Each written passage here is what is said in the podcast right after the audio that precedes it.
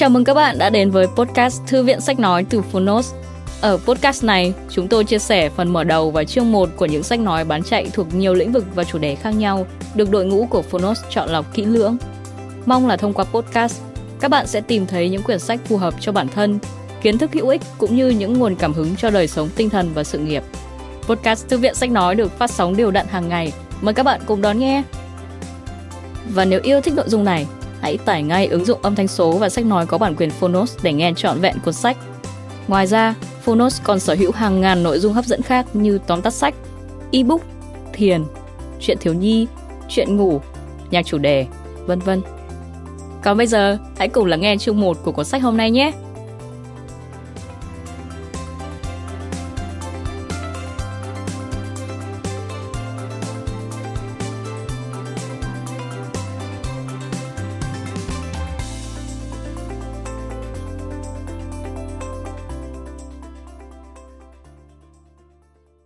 Bạn đang nghe từ Phonos.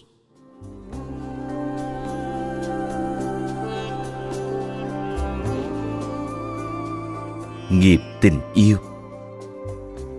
Tác giả Gacy Michael Roach. Người dịch Hà Tú. Độc quyền tại Phonos. Phiên bản sách nói được chuyển thể từ sách in theo hợp tác bản quyền giữa Phonos với công ty cổ phần sách Thái Hà.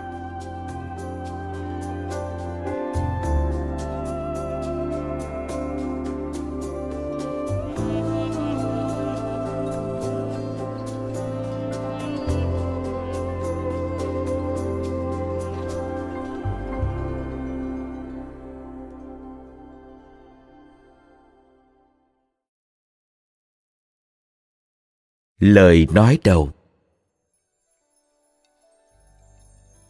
tôi lớn lên ở arizona. Khi còn trẻ tôi có cuộc sống bình thường gặp gỡ các cô gái như bao thanh niên mỹ khác. Sau khi hết cấp 3, tôi chuyển về phía đông và học đại học princeton. Tôi học rất giỏi thậm chí còn được tổng thống trao khuôn chương tại nhà trắng. Có vẻ như cuộc sống của tôi thật đáng mơ ước và tôi đang hướng đến những điều vĩ đại cho đến một hôm tất cả bỗng thay đổi. Lúc đó tôi đang ở tại nhà thờ của trường đại học để tham dự một buổi gặp mặt giữa những người tình nguyện muốn làm gì đó nhằm giải quyết nạn đói của thế giới. Vị mục sư nghe điện thoại rồi kéo tay tôi, bảo tôi theo ông vào văn phòng. Sau đó, ông nói với tôi rằng mẹ tôi vừa qua đời. Toàn bộ thế giới đáng mơ ước của tôi tan thành từng mảnh. Một lát sau, tôi nhận thêm hai cuộc gọi nữa. Một nói rằng em trai tôi đã mất và một nói rằng bố tôi cũng đã qua đời. Trước nỗi đau khổ cùng cực đó thì việc tiếp tục đi học hay tiếp tục thực hiện những hoạch định dường như chẳng còn ý nghĩa gì nữa. Tôi bỏ học và đi đến Ấn Độ để tìm câu trả lời. Thật may là tôi được gặp các nhà sư Tây Tạng và dần dần tôi cũng trở thành một nhà sư như họ. Tôi lưu trú tại các tu viện Tây Tạng trong hơn 25 năm và là người phương Tây đầu tiên trong 6 thế kỷ được nhận bằng Gashi hay tiến sĩ Phật học từ Đại học Phật giáo Seramay.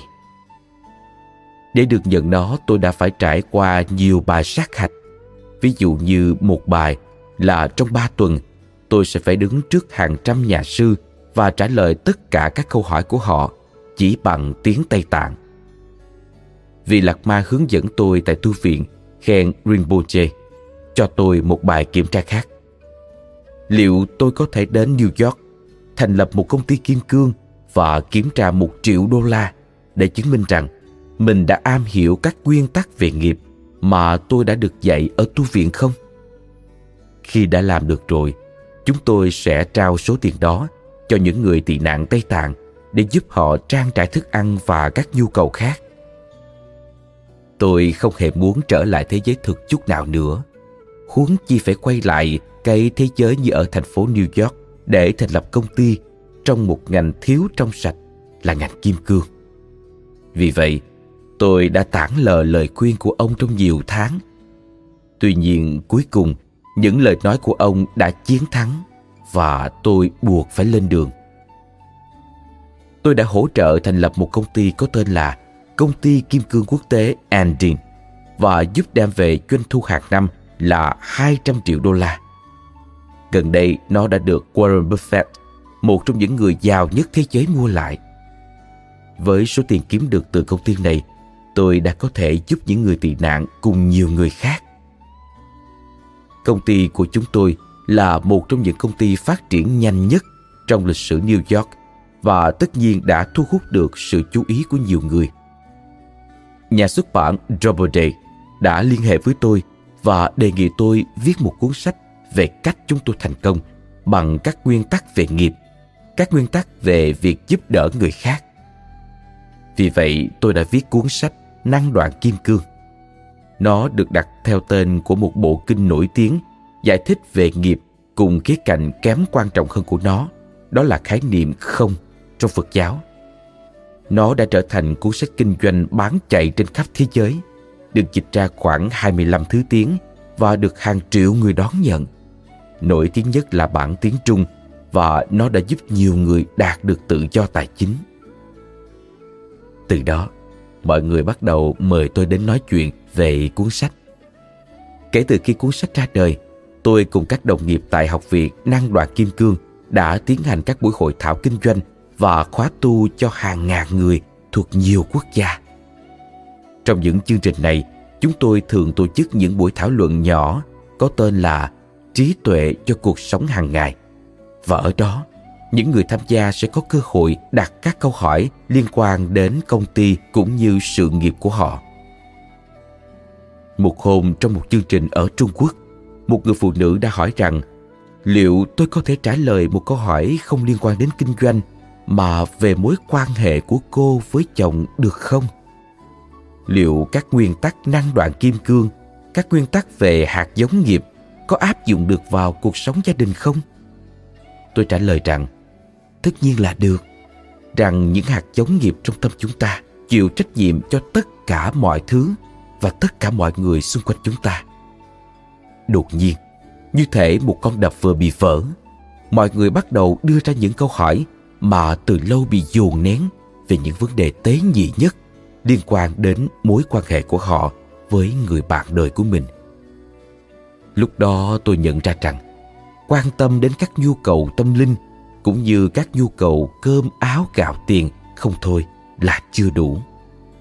Những mối quan hệ thân mật có lẽ chính là nguồn hạnh phúc lớn nhất trong cuộc đời, và chúng cũng có thể trở thành nguồn đau khổ lớn nhất nếu chúng ta muốn hạnh phúc và nếu chúng ta muốn thế giới hạnh phúc, thì chúng ta phải giải quyết vấn đề về mối quan hệ này đáng ngạc nhiên là phật giáo có rất nhiều lời khuyên dành cho chúng ta về mối quan hệ của chúng ta với người bạn đời.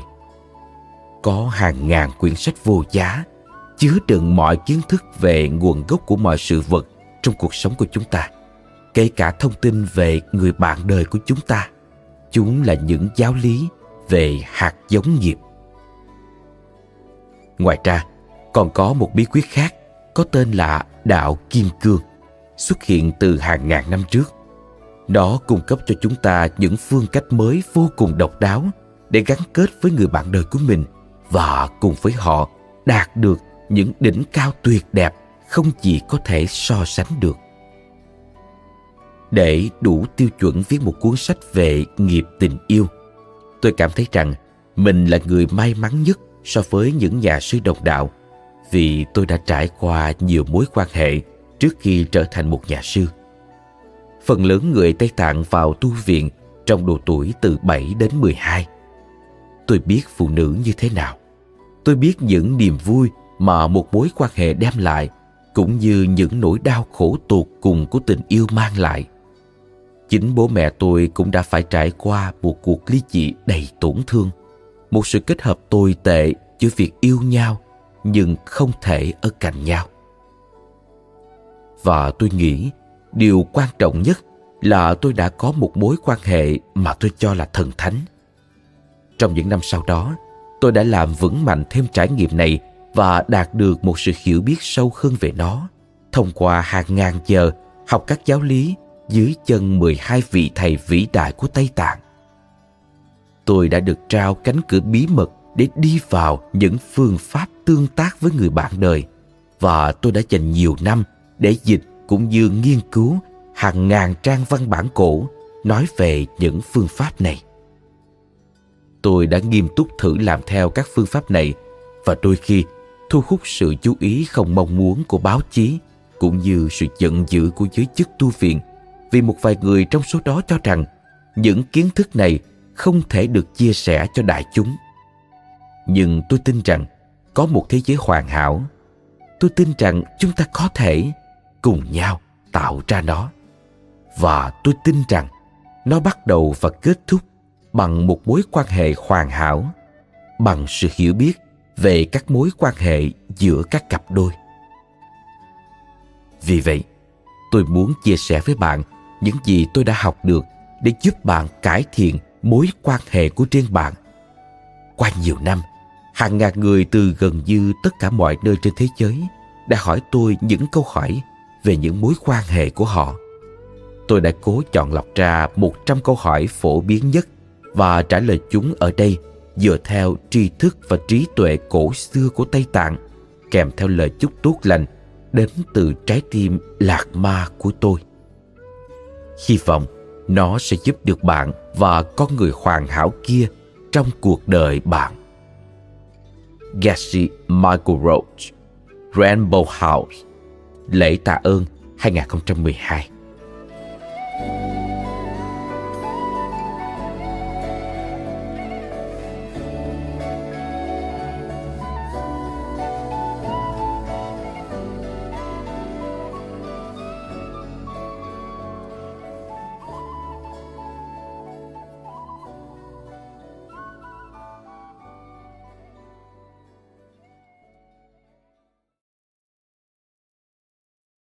câu hỏi quan trọng nhất.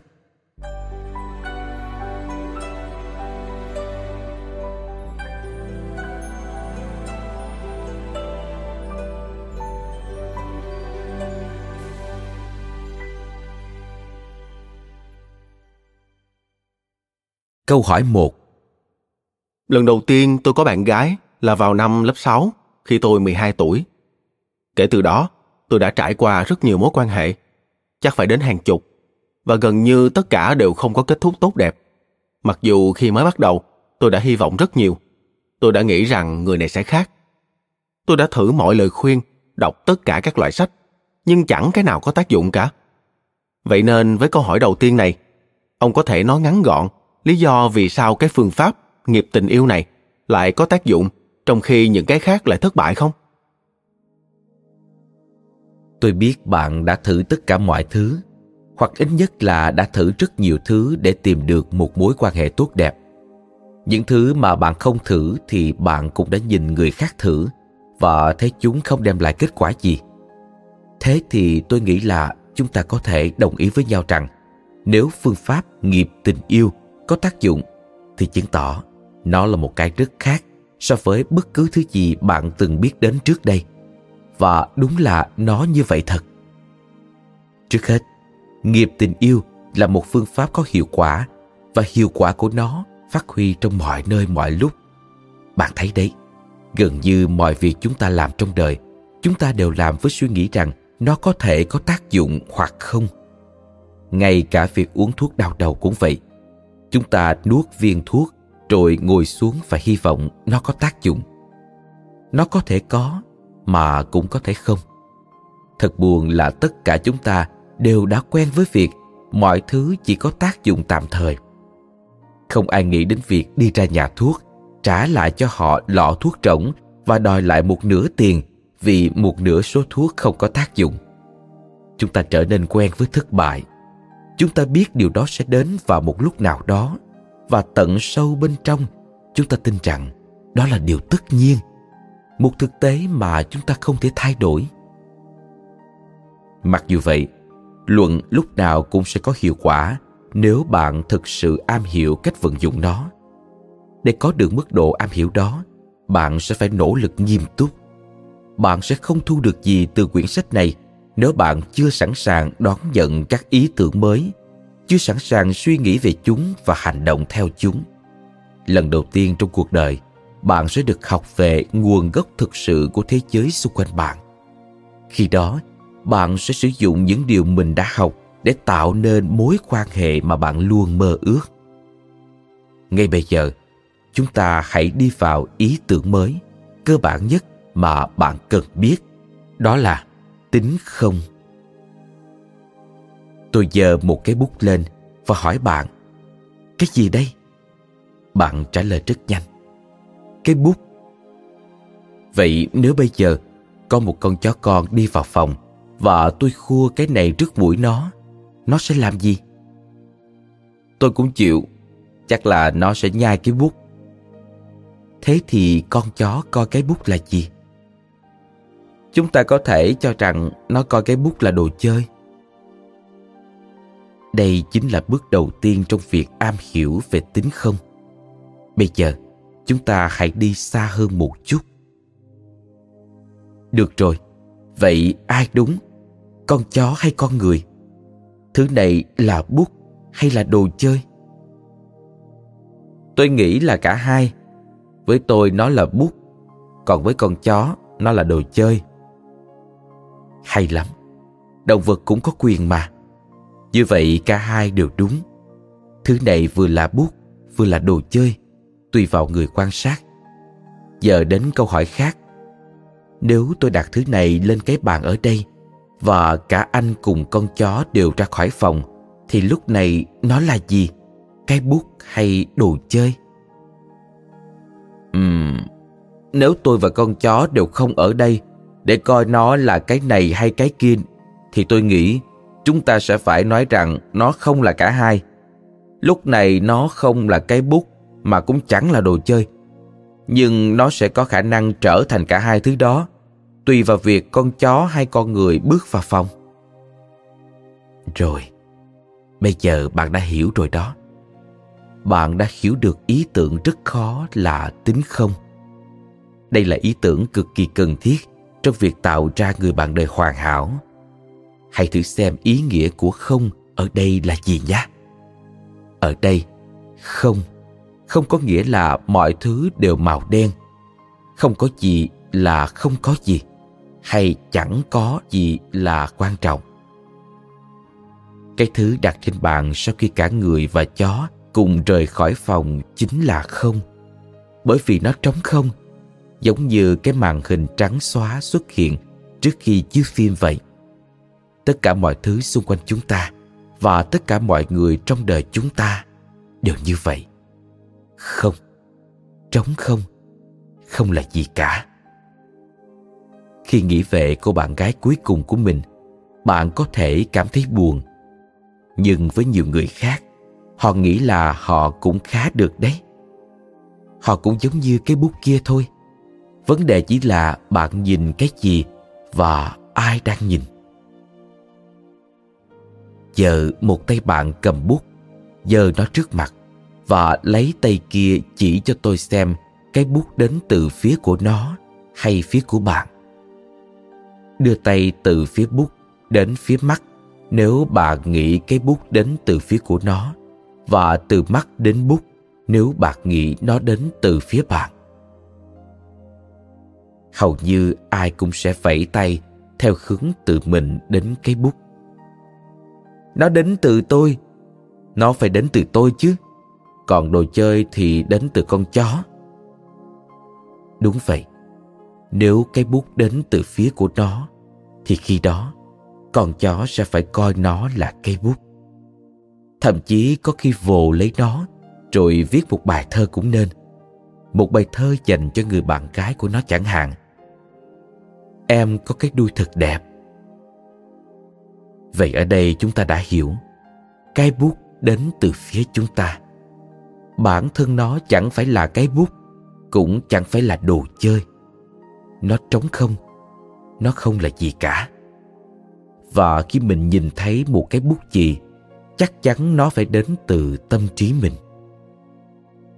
Nếu thế, có phải chúng ta chỉ cần nhắm mắt lại và ước là cái bút sẽ biến thành một chiếc nhẫn kim cương to đùng không? Thử ngay đi xem thế nào. Bạn biết là nó sẽ chẳng có tác dụng gì mà. Một người bạn trai mới tuyệt vời có thể đến từ tâm trí của bạn. Nhưng điều đó không có nghĩa là bạn chỉ cần nhắm mắt và ước thôi là anh ấy sẽ xuất hiện. Chúng ta có thể ham muốn, ước mơ, cầu nguyện bao nhiêu tùy thích, nhưng làm thế chẳng bao giờ trở thành hiện thực được. Tất cả những người cô đơn trên thế giới này đều mong ước rằng mình có ai đó. Nhưng việc ước thôi không thể khiến người đó xuất hiện.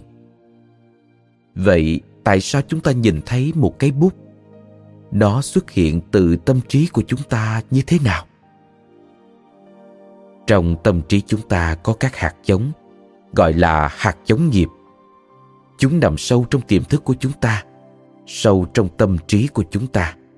Đến thời điểm thích hợp, chúng nứt ra giống như hạt giống cây vậy. Tôi chờ một cái thanh màu đen trước mặt bạn và trong một phần triệu giây một hạt giống nghiệp trong tâm trí bạn sẽ vỡ ra. Rồi một hình ảnh rõ ràng về cái bút sẽ xuất hiện.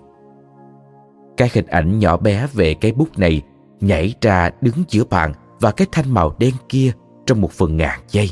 Nhanh đến mức bạn không hề biết là nó đang diễn ra. Và thế là bạn nhìn thấy một cái bút. Và đó là một cái bút thật. Những hình ảnh trong tâm trí có năng lực tốt đến vậy cơ mà. Bạn có thể cầm nó lên và viết.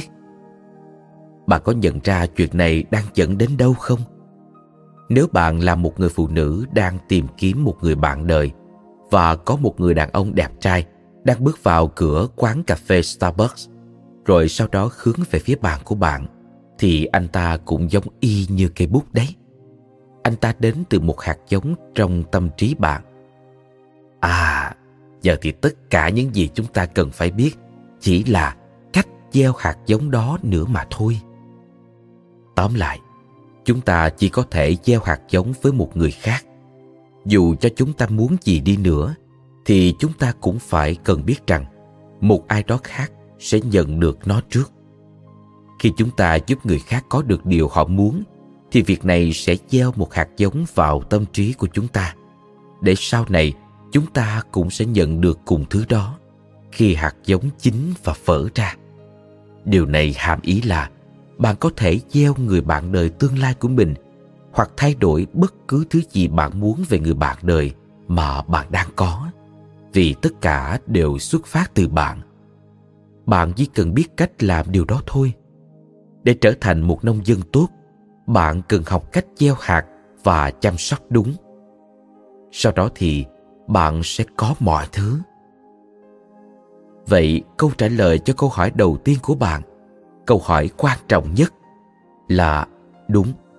Bạn có thể có bất kỳ người bạn đời nào mà bạn muốn, bất kỳ mối quan hệ nào mà bạn muốn, nếu bạn học được cách gieo trồng đúng hạt giống nghiệp ấy và đó chính là nội dung của 100 câu hỏi mà bạn tìm thấy trong cuốn sách này.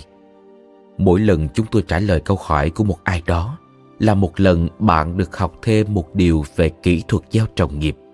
Vì vậy, điều tôi muốn bạn làm trước tiên là ngồi xuống rồi sau đó đọc hay nghe toàn bộ cuốn sách từ đầu đến cuối kể cả những phần nói về những vấn đề mà hiện tại bạn chưa gặp phải trong quá trình đó, bạn sẽ học được mọi điều bạn cần biết về tình yêu. Sau đó, hãy quay lại với các câu hỏi có liên quan đến cuộc đời bạn. Và lúc này, bạn sẽ sẵn sàng thực hiện các câu trả lời mà bạn tìm thấy ở đây. Đây là một hệ thống mới, một hệ thống hoàn toàn mới, đến từ tây tạng cổ đại. Nhưng nếu bạn thực sự am hiểu hệ thống này, thì nó sẽ đem lại hiệu quả bất cứ lúc nào và đó là lý do tại sao nó khác so với tất cả những gì bạn từng thử trước đây nhân tiện tôi cũng xin nói luôn là gần như tất cả các câu hỏi bạn tìm thấy ở đây đều có liên quan đến các mối quan hệ đôi lứa truyền thống, bạn trai, bạn gái, vợ chồng. Bởi vì đây chính là nguyên nhân chủ yếu khiến tôi nhận được các câu hỏi này từ khắp nơi trên thế giới. Mặc dù vậy, các nguyên tắc bạn tìm thấy ở đây cũng đã được rất nhiều người áp dụng thành công vào các mối quan hệ khác. Gia đình bạn bè đối tác làm ăn đồng nghiệp và các mối quan hệ với những người đồng giới. Vì vậy bạn cứ thoải mái sử dụng những nguyên tắc nghiệp tình yêu trong tất cả các mối quan hệ với những người khác.